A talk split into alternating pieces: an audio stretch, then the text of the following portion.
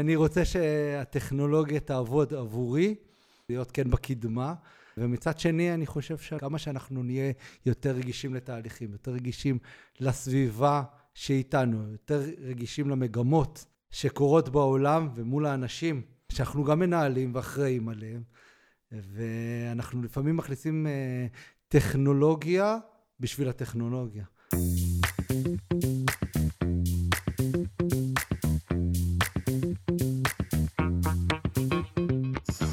שלום לכולכם, ברוכים הבאים לעוד פרק של הפודקאסט למצוא את הפלוס, פודקאסט שעוסק בעולם העבודה החדש ובשאלה כיצד אנחנו יכולים להיות יותר מאושרים בעולם העבודה המשתנה, המשובש, ומציע טיפים, כלים ועצות איך אפשר לחוות יותר הנאה, משמעות, סגסוג במקום העבודה.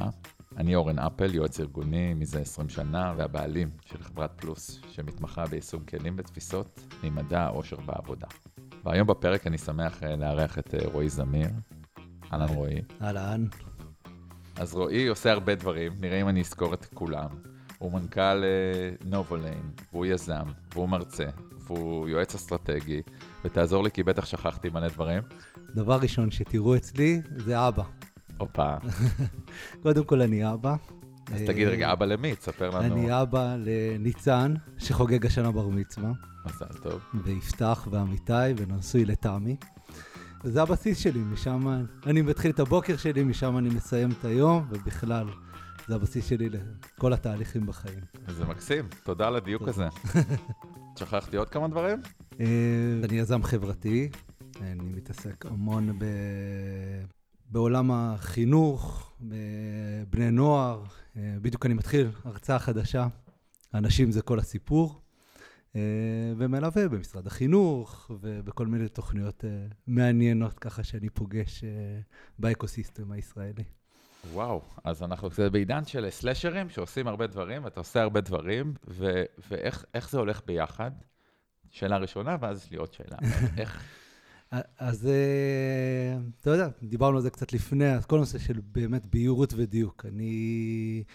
לאורך הזמן, הייתי שנים, גם הייתי בחיל האוויר וגם באלביט, בחמש שנים האחרונות באמת יצאתי לדרך עצמאית, ודבר ראשון שככה החלטתי, אמרתי, אוקיי, אני לא אהיה שכיר. למה? אחרי שנים, עשרים שנים שאתה יודע, אתה, יש לך כל מיני כותרות, כתלמיד ומדריך בצופי וכדורסל וחייל. ובאמת קצין אחר כך, ואמרתי אוקיי. ופעם אחת אז באמת יצאתי ואמרתי, אני רוצה לתום קצת מהעולם האמיתי, והתאהבתי ביזמות. ופעם שנייה פגשתי המון דברים שמעניינים אותי. ועכשיו אני, אני אתן את שנייה נקודה ליזמות בכלל, ואז ככה תבין גם את החשיבה. בתפיסה שלי יזם זה אופי.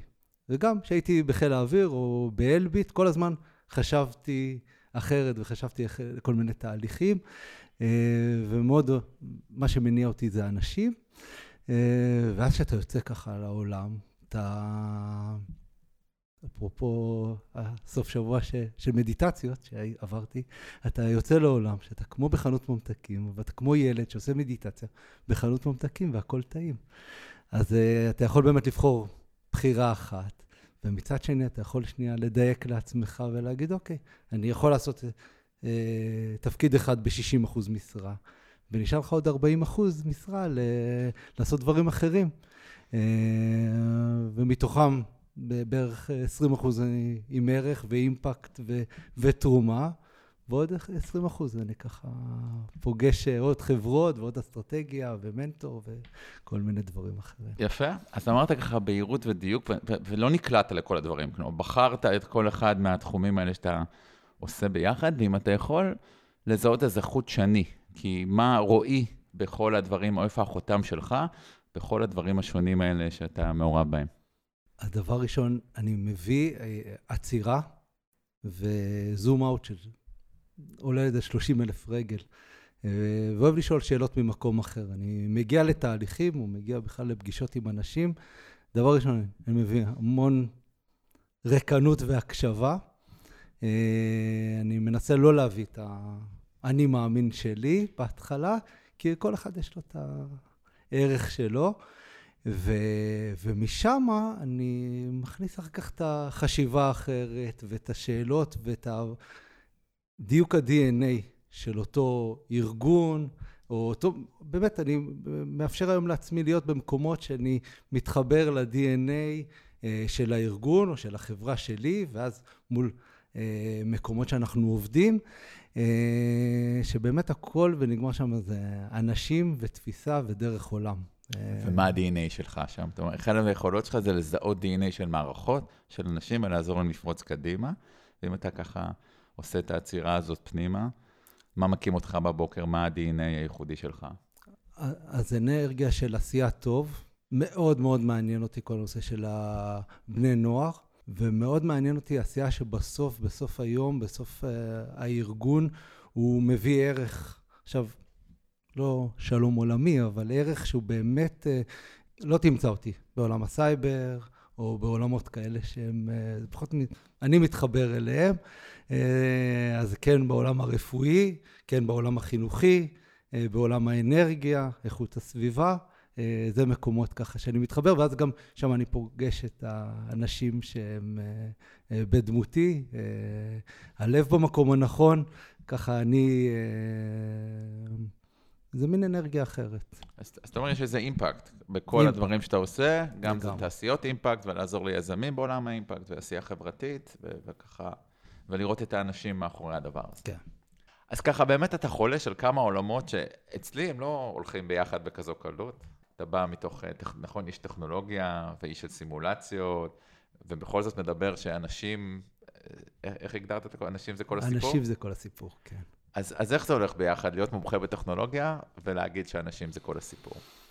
כי בסוף כל היום, אה, ביחוד, גם אה, אנחנו רואים היום את ה-איי איי, צ'אט ג'י פי טי, אנחנו רואים שכל הזמן יש את המין הקו הדק הזה, לכמה טכנולוגיה תחליף את האדם. אה, ואני במקום של אה, מהר מאוד אה, ניהלתי, פיקדתי ו... ו זיהיתי שבסוף מקומות עובדים טוב, שיש די אן איי נכון, שאנשים קמים בבוקר, יודעים מה הם עושים, וזה לא קשור שנייה לצד הטכנולוגי של העשייה, זה המהות, מה אני עושה, בשביל מה אני קם, מה הערך שלי שאני מביא, האם זה מדויק לי?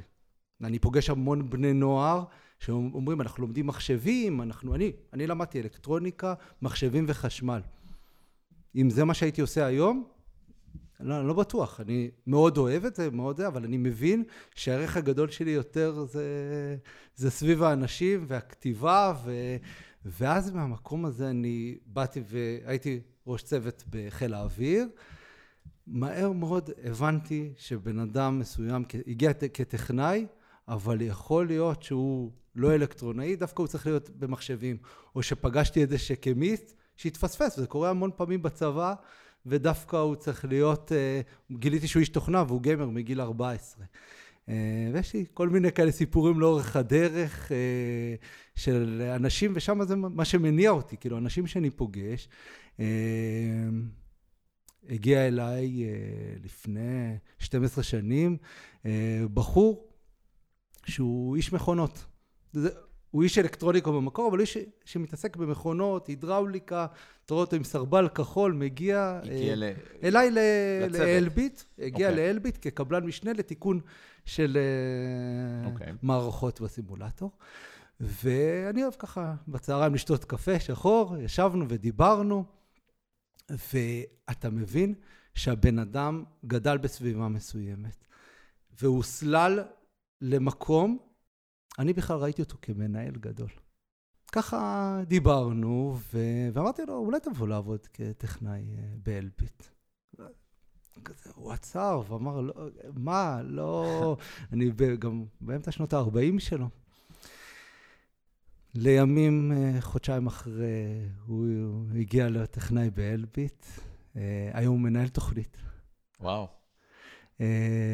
והכל...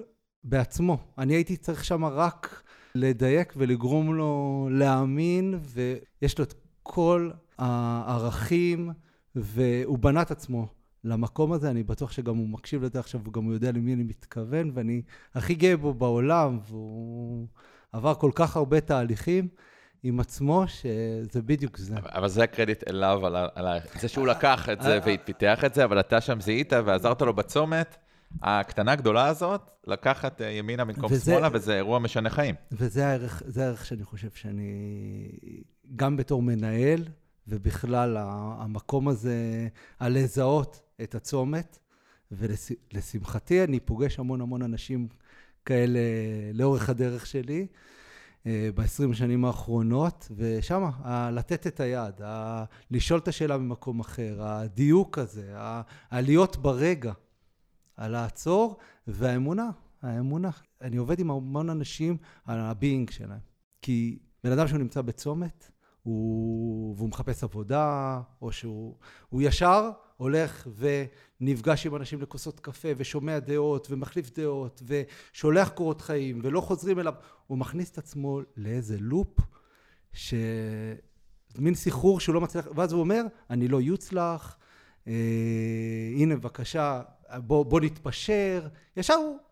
ו- ומאיפה זה, כ- ככה, אני פוגש לא מעט מנהלים, וגם בסביבות טכנולוגיות, וההבנה הזאת שהיא נורא ברורה לך, היא לא ההבנה רווחת. אפילו ארגונים לא תמיד מגייסים לפי זה, ולא מקדמים, ולא מכשירים לפי זה. אז אלף אני שואל, מאיפה הגיע לך? כאילו, מאיפה ההבנה שאנשים מכל הסיפור, לא גדלת ב- במסלול הזה.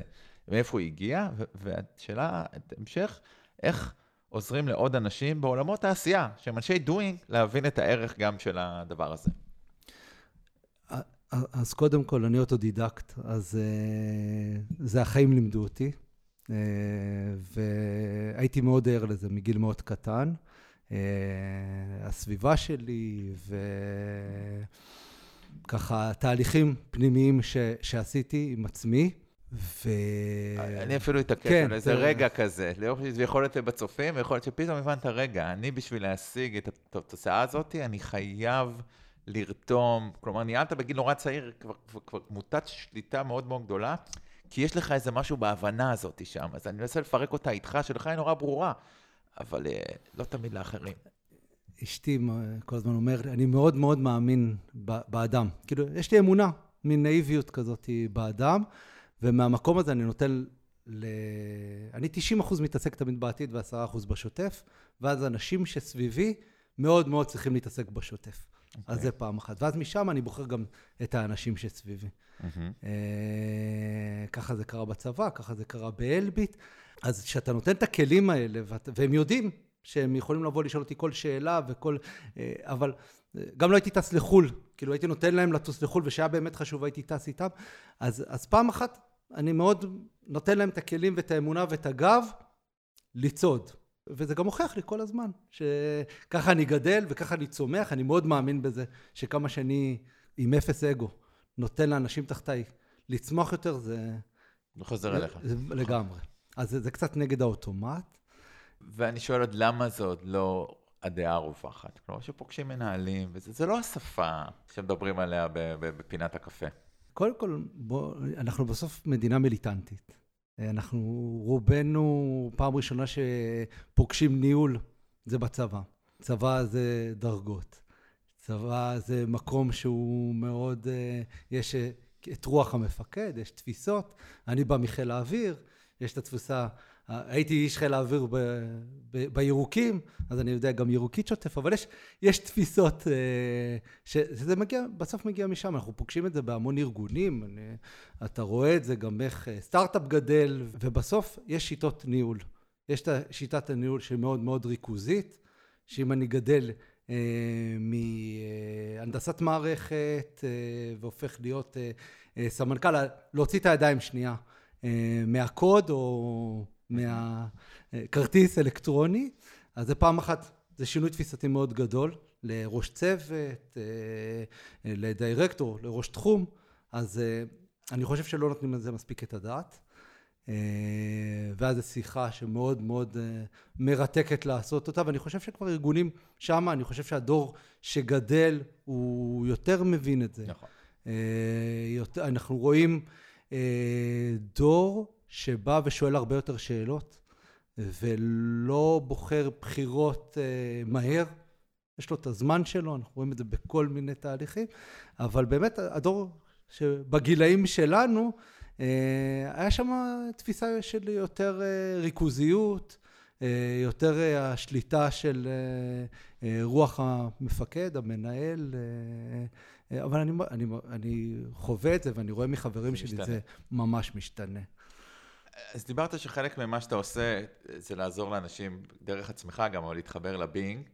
אז ספר לי קצת בתהליכי, במקומות שאתה דווקא מנטור אסטרטגי, במקומות האלה, איך, איך נראה תהליך כזה? מה זה אומר לחבר אנשים לביינג שלהם? דיברת על דיוק, על בהירות, איך, איך אז, זה קורה? אז uh, בתפיסה שלי, uh, שאני פוגש אנשים, זה באמת כאילו, התחלנו לדבר על זה מקודם, הרעש שיש, הסביבתי, המקום של uh, המרובה פרדיגמות של, אתה שואל בן אדם מתי בפעם האחרונה שהוא חיפש עבודה, או שהיה בצומת כזאת, שאני פוגש אנשים בני שלושים וחמש עד חמישים וחמש, נגיד, בצמתים כאלה. אז הדבר הראשון שאני עושה איתם זה שתי פגישות של שנייה עצירה ודיוק הביינג. דיוק של מי אתה, ומי אתה היום בגיל שלך, מה הערכים שלך. בוא שנייה נעבור על כל מה שעשית עד היום, ו- ולא קורה לנו הרבה, אבל לתת תוקף לדבר הזה. קרה פה איזה תהליך, הגעת לאיזה תפקיד מסוים, הגעת למעמד מסוים, אתה הורה, אתה אבא, אתה בן זוג, וקרה שם משהו. אז, אז זה פעם אחת. אני קודם כל מדבר על הערכים והצירה, ולתת תוקף למי שאתה כאדם. אז, אז רגע, אני, אני מסמן את זה. זאת אומרת, קודם כל הצירה. הצירה. הצירה, רגע, להסתכל לאחורה ולשאול, מי אני? להסתכל על השביל ולחבר את הנקודות, ולהבין איפה המקומות שהרגשתי שיש שם משהו שחי בי, ולאסוף את הנקודות, להבין איזה סיפור על המשמעות, על השליחות שלי, זה, זה, זה מה שאתה לגמרי, עושה שם? לגמרי, לגמרי. ומה קורה? ואז ב... הבהירות הזאת והדיוק של האדם, הדבר השני שאני עושה איתו זה הסביבה שלו. אנחנו יושבים ושנייה מסתכלים על הסביבה התומכת. מה זה אומר? זה אומר, החברים שלי, הבוס, הארגון שאני נמצא בו, הבן זוג, בת זוג, ילדים, לתת תוקף שנייה לכל, אני עובר עכשיו איזה תהליך, אני רוצה לעשות איזה שינוי שנייה, אבל תן תוקף לסיטואציה שאתה נמצא. כמה זה חשוב? קודם כל אני אסתכל, שנייה אני אגיד מילה על הסביבה, דברים שעבדו לי בגיל שמונה עשרה, או חברי ילדות שהיו לי, או אנשים שפגשתי בצבא ועבדו לי בגיל שבע עשרה, שמונה עשרה, לא בטוח שמתאימים בגיל עשרים וחמש, ואולי בכלל בגיל שלושים וחמש ארבעים הם דמויות מעקבות. אז קודם כל, להיות ער לדבר הזה. להיות ער להשפעה בכלל. להשפעה לגמרי. להשפ... האם הם דמויות שמקדמות אותי או מעקבות אותי? האם הם מסמנות לי משהו של העבר שאני מחזיק, או שזה הזמן שנייה, הזדמנות מצוינת, גם חלק מהתהליך שאני עובר, לשחרר. נכון, ואולי לפגוש אותם. נכון, אני זוכר שסיפרת ככה בשיחה המקדימה, שאנחנו, הממוצע של החמישה אנשים שמשפיעים עלינו, תגיד את זה רגע. אז באמת, אז אנחנו הממוצע של חמישה אנשים שסביבנו. מה זה ממוצע במה? אם אני גדלתי באשקלון, ובבניין שלי היה נהג מסעית, ומישהי שעובדת במפעל, ופידיקוריסטית, והנהלת חשבונות, ושוטר. זה המקום שאני אשאף אליו, כי זה מה שאני פוגש, אני הולך לבית ספר ואני רואה את הסביבה שלי, זה הממוצע של חמישה אנשים שאני מסתכל על ההורים, שאני מסתכל על הסביבה, לשם אני אשאף, כי אני לא מכיר משהו אחר. עכשיו, אחת הצמתים המעניינות, וזה שאני מדבר ככה בהרצאות לבני נוער, ככה לאפשר לחלום, זה העניין של הצבא. הצבא, והיום אגב כבר רואים את זה, ויאמר לזכות משרד החינוך, חטיבת סטארט, יש כל מיני כבר יוזמות של בני נוער, שיכולים לפגוש עוד בני נוער בכל מיני אה, תוכניות, ואז זה ככה פותח את החשיבה, זה מרחיב את הסביבה, זה מרחיב את התודעה. הטכנולוגיה פה עוזרת, או הרשתות החברתיות, והכל, אני יכול להיות חבר היום של אנשים בניו זילנד, שיש להם תחומי ידע. לגמרי, אבל דיברנו על מקודם, באמת בשיחה המקדימה, גם נושא הבחירה. אני לא יודע מה שאני לא יודע. אם אני לא קצת, יהיה פתוח לדברים, ואם אני לא אגיד, אוקיי, יש לי פה הזדמנות, להכיר את הדברים מעבר. יש לי פה הזדמנות שנייה לפתוח את החשיבה שלי. יש צבא. צבא, אחת המתנות הגדולות שקיבלתי בצבא, זה אתה מגיע לצבא, לא משנה מה היה בתיכון, לא משנה מה היה לך בעיר שלך, אתה מגיע, טבולה ראסה. יש לך הזדמנות להתחיל הכל מחדש. ריבוט. זה גם. ואם אנחנו ערים לדברים האלה, זה אותו דבר שאנחנו רוצים, אם אנחנו רוצים לטיול הגדול, או שאנחנו מתחילים עבודה, מגיעים לרעיון עבודה, או זוגיות, או כל דבר אחר, אם אנחנו מחבקים את הצמתים האלה, במקום של, רגע, יש לי פה הזדמנות להביא את עצמי מחדש, יש לי פה הזדמנות להכיר אנשים חדשים, יש לי פה הזדמנות לתהליכים חדשים, אז שמה זה הדיוק של הסביבה. אוקיי. אז אתה מדבר אחד על דיוק עצמי, להבין מי אני, מה הערכים שלי. דבר השני, להבין א' את ההשפעה של הסביבה, שהסביבה שלה היא מחלחלת לתוך התודעה ולתוך התפיסה העצמית שלי והשאיפות שלי, ולבחור בצורה אקטיבית באיזה מעגלים אני הולך להקיף את עצמי בשביל להזין את התודעה שלי במה שאני רוצה. מה השלב הבא? ואז אני יוצא לכוסות קפה. ואז אני מקבל גם פחות רעש. רגע, מה קורה בכוסות קפה? בכוסות קפה, מה, מה קורה לנו? הרי אנחנו באים ואוהבים להתייעץ. כי אנשים אנחנו אוהבים להתייעץ ולשאול ודעות ולהחליף דעות. עכשיו, אני פוגש המון אנשים, באמת, אנשים מקסימים, גם באים אליי ושואלים, ואני בשמחה יעזור. אבל אם אתה כאדם מבקש עזרה ולא מדויק לך, מה העזרה שאתה רוצה? איזה תפקיד בכלל אתה רוצה? או מה אתה רוצה לעשות? אז אנשים כאילו יגידו לך, בשמחה נעזור, אבל שלח לנו קורות חיים, בסדר, נעביר. אבל אם אתה בא עם דרישות מאוד מדויקות, או הבנה לעצמך, שבפגישה הזאת, אני, אני רואה בו כמנטור, אני רואה פה כמישהו שהוא מקביל אליי, עשה דרך, ומעניין אותי שנייה להבין מה קורה אצלו בארגון, מה קורה, איך אני יכול גם להגיע למשהו, לשמוע שנייה את הסיפור שלו, להחליף דעות. אני בא עם כוונה. לגמרי. בא עם כוונה, יש סיכוי יותר טוב שיקרה שם משהו בעל ערך. אחד התרגילים שאני גם אוהב זה לשלוח אנשים להיפגש עם בוסים שלהם או מקבילים שלהם שהיו לפני עשר שנים. ואז יש רפלקציה מאוד מעניינת על הדרך שעברת. Okay. כי הוא מחכה לקבל אותך, כי מישהו מכיר אותך, מודל אלפיים וחמש עשרה, ופתאום אתה בא אליו בגישה מסוימת, או בערך מסוים, או בתהליך שעברת, וזה תהליך מרתק, כי אתה מקבל אחר כך מהאדם פידבק על מה, מה שנהיה ממך, על אדם ש... ואז קרה פה איזה אירוע חיובי, שנותן לך ביטחון בדרך שלך, והגדלת את הסביבה התומכת. אתה פוגש מנהל אחר, לא את אותו מנהל שהיה לך לפני עשר שנים. ואז אתה רואה אותו גם בריאה אחרת. אז דייקתי את עצמי והבנתי את הסביבה, ויצאתי לכוסות קפה עם אנשים, ושמעתי ככה את ההסתכלות שלהם על העולם, ואולי גם עליי בדרך. ואז מהמקום הזה גם אני מקבל עכשיו, אם אני רוצה עוד פעם הצעות עבודה, אם אני יזם, ואני רוצה שנייה להתחבר לאקוסיסטם מסוים, אם אני מחפש השקעות, אם אני מחפש שותפים ליוזמה, כל מיני תהליכים. נגענו מקודם בנושא הזה של יזם. הרבה אנשים באים ואומרים, אני אצא מחברה מאוד גדולה, אני אלך לסטארט-אפ, אני אלך עוד פעם, התקופה היא קצת, תקופה יותר קשה בנושא, אבל בכלל, זה פודקאסט, אנחנו לא יודעים מתי שומעים אותנו, אבל, ובסוף אני אומר, אוקיי, תהנה מהעבודה שאתה נמצא, תהנה מהתפקיד שאתה עושה, אתה רוצה לעשות שינוי בתפקיד, זה שיחה אחת.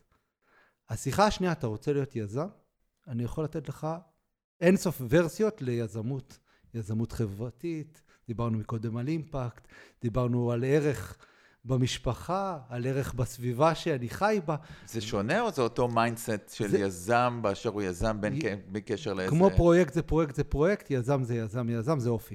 אוקיי, אז מה, מה האופי או המיינדסט וה... או הסקילס הנדרשים כ... כיזם לתפיסתך? אז, אז גמישות מחשבתית, דבר ראשון. אני פוגש המון יזמים שמתאהבים ברעיון שלהם ומקובעים, ואז, כי עבד להם, הם היו מאוד בכירים באיזה חברה, הם היו Head of אר אנד די או כל מיני דברים כאלה, ואז הם פתאום פוגשים את המציאות ומתאהבים באיזה אה, מיזם שהם פיתחו, או זה רעיון שהיה להם, ואז הם פוגשים משקיעים או אה, לקוחות פוטנציאליים, וקשה להם שמה, הם אומרים, הם לא מבינים, הם בסוף יבינו. היזמים ככה אומרים, או על המשקיעים, או על ה... הם הולכים קצת פעם אחת עם הראש בקיר. ואז אני אומר, אוקיי, יש פה הזדמנות.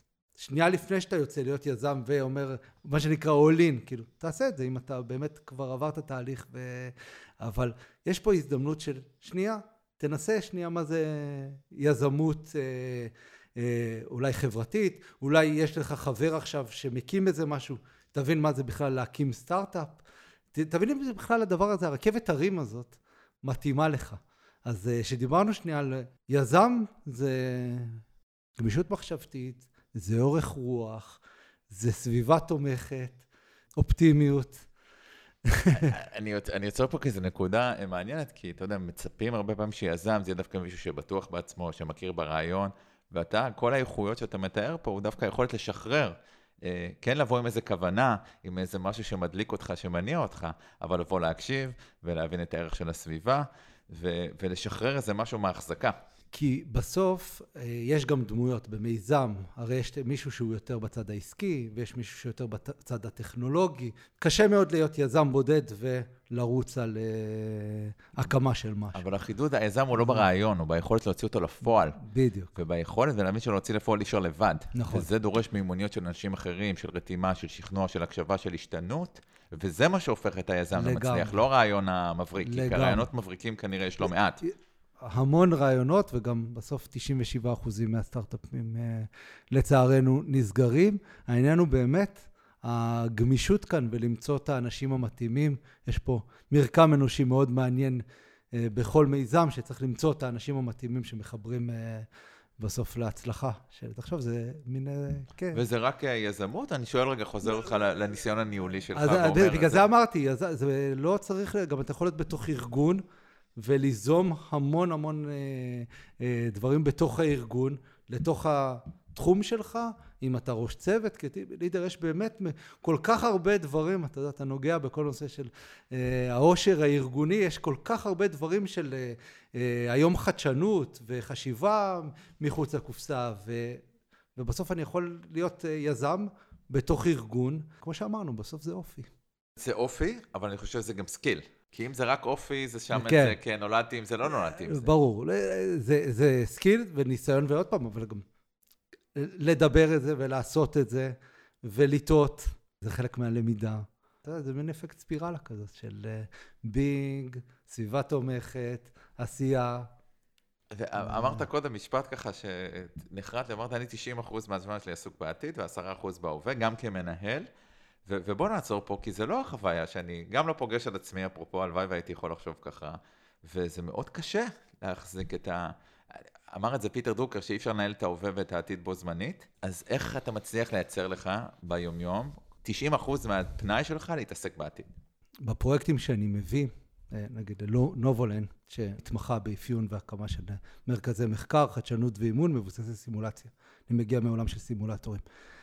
אז אני מביא אנשי תוכן ואנשים מאוד מאוד חזקים בתעשייה הספציפית לתחום שנכנסנו לתחום הרפואי, אז הבאת, הבאתי אנשים בתחומים האלה. אני יודע לנהל את התהליך עצמו, אני יודע, דיברנו על זה גם בשיחה המקדימה, לבאמת להביא את הצייד, נקרא לו, לשולחן, mm-hmm.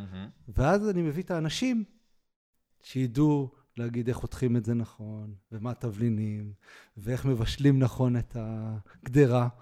יש לי אנשים שמנהלים את השוטף כמנכ"ל, ובכלל כתפיסה של מנהל, אתה כל הזמן צריך להבין לאן הארגון שלך הולך, תמיד לזהות, ואם אתה תהיה מאוד עסוק בקוד, ותהיה עסוק פה ועכשיו, אתה כל הזמן תופתע, וכל היום תנהל מלחמות, אתה כל היום... ואני אקשה לך, כי אני אמרתי בוקר טוב ופתחתי את המייל ויש לי מאתיים אימיילים, ואני בפגישות בין רצף של פגישות, אז איך אני מצליח בתוך תרבות ארגונית שמאוד מאוד מעסיקה אותי בבקרה, בשליטה, בעיסוק, בתפעול, מצליח לפנות תשעים אחוז או אפילו שבעים אחוז, לא משנה מה... בסוף עוד פעם, אני מפרק את זה אם אני עצמאי או עכשיו אני מנהל של צוות. כשאני עצמאי, פרויקט זה פרויקט זה פרויקט. אז אתה עובר תקופה, ואתה אומר, אוקיי, אני מתעסק בפרויקטים, עכשיו כל הזמן אתה צריך לשאול את עצמך שלוש מאות שישים, האם התמחור שנתתי לפרויקט הזה הוא נכון? לדייק שנייה, את הכמות מיילים שאני מקבל, או כמות וואטסאפים, mm-hmm. כמה הם רעש, כמה הם פגישות היכרות, או שנייה שאלו אותי שאלה, וכמה הם ערך לביזנס עתידי, וגם אני, אני מנהל את הכל ביומן, וב-to-do list, ואני לא מתבייש לקבוע גם שלושה שבועות וחודש קדימה ביומן, אני מנהל את הדברים האלה בתהליכים ארוכים, כי בסוף עם נעליים נכונות, אנחנו רצים מרתון, ואם תשים לב ובסוף תנסה שנייה לעצור ולהסתכל אחורה, שום דבר לא באמת דחוף. יש לי חבר טוב שהוא מנתח מוח, אז באמת הוא, יש לו אנשים על שולחן הניתוחים והוא באמת בלחץ, אבל חוץ מזה, יש דברים דחופים ובעולים, אבל יש המון המון דברים שהם יכולים לדחות אפילו לשלושה ימים, ארבעה ימים קדימה. זה מקסים, ו-you're walking your talk, הנה בדיוק נספר גם למאזינים, היית בריטריט כזה במדבר, ואתה מקפיד כל תקופה ככה, לעצור עם החיים והמשפחה והילדים והעיסוקים וכל הסלשרים שאתה עושה, קחת זמן רגע, לנשום, להתבונן, להקשיב, בשביל לחזור יותר פרודוקטיבי. אז לגמרי, דיברנו על סביבה תומכת, אז באמת, אשתי תמי מאפשרת לי באמת לעשות את התהליך הזה, ובאמת גם, בוא נדבר שנייה, ניתן תוקף ל, לרכבת הרים, כי זה רכבת הרים שאתה, חמש שנים אתה, אין לך כותרת אמיתית של ארגון של חמישה מיליארד או ארבעה מיליארד או... כותרת שלי, ארגון שהוא מאחוריך, אתה בסוף צריך להמציא את עצמך מחדש, את החברה שלך, את הדברים שאתה עושה בהם אסטרטגיה, אז אם אתה לא תהיה לך עוגנים שאתה עוצר, או שאתה באמת מדייק את המחשבה שלך, או מדייק את הסביבה, או מדייק את הדו-שיח של אנשים שאתה פוגש, אני חושב שאי אפשר להתקדם, אי אפשר לשנייה לייצר תהליכים של, של וקטורים חיוביים. ו- ואני אחזור את הטכנולוגיה רגע, אז הטכנולוגיה... תומכת בזה, מפריעה לזה, איך, איך אפשר לעשות את הדברים החשובים, האנושיים שאתה מדבר עליהם, לצד עולם, טכנולוגיה מתפתחת, בינה מלאכותית בשערינו, איך, איך זה חי ביחד, כי אתה מצליח להחזיק את זה מאוד מאוד טוב, ואני מתעכב שם עוד פעם. כן, כן, אני, אני חושב שבסוף אנחנו בעולם טכנולוגי, יש המון המון טכנולוגיה, הקו דק, אם אנחנו עברנו את הנקודה של העל חזור עם כל ה-איי איי, ומדברים על זה הרבה, גם על לפני שבועיים שיחה מרתקת, אפרופו עם מישהו מעולם הסייבר, שהוא מאוד מוטרד ממה שקורה היום.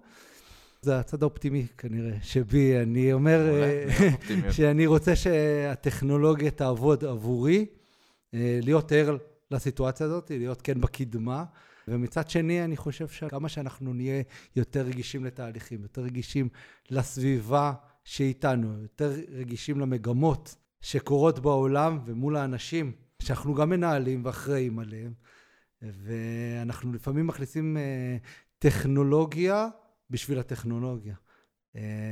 אפרופו הדברים שאנחנו עושים בנובולן, אחד הדברים זה באמת, הדוגמה לייצר מרכזי מחקר ש... שם מבינים את הבעיות, ועל זה מלבישים טכנולוגיה מתקדמת, ולא ההפך. לדוגמה, בעולם החינוך, שנה שעברה, גם כתבנו פרוגרמה בנושא, זה באנו ואמרנו, בואו שנייה נבין, אתה מדבר איי איי, בינה מלאכותית וכל מיני, בואו נבין מה הבעיות הפדגוגיות שיש, נקים מעבדה סימולטיבית של הבעיות הפדגוגיות, ונביא כל מיני בעיות, ועל זה, נמצא חברות וטכנולוגיות, ועל זה נלביש טכנולוגיה מתקדמת. ולא הפוך, בוא לא נקבל טכנולוגיה, ועכשיו נחשוב מה אנחנו עושים איתה. שמה זה הסימולציה יכולה לעזור לנו. אז, אז זה מעניין, אני, כי בתור מומחה לסימולציות, אני שואל אותך רגע, באמת, אז איך התהליכים, בכלל סימולציה כ, ככלי יכול לעזור לנו בפיתוח? היופי בסימולציה זה שהיא, קודם כל היא מדמה לנו מציאות. ופעם שנייה יכולה לקחת אותנו, הסימולטורים מגיעים מעולם התעופה. הם נולדו ממקום שאתה רוצה לאמן את הטייס לנקודות קצה. מה קורה בשריפת מנוע, מה קורה עם הגלגלי כנסה שלך, נשברים איך אתה נוחת, אז זה לוקח אותך למקומות של קיצון. אוקיי.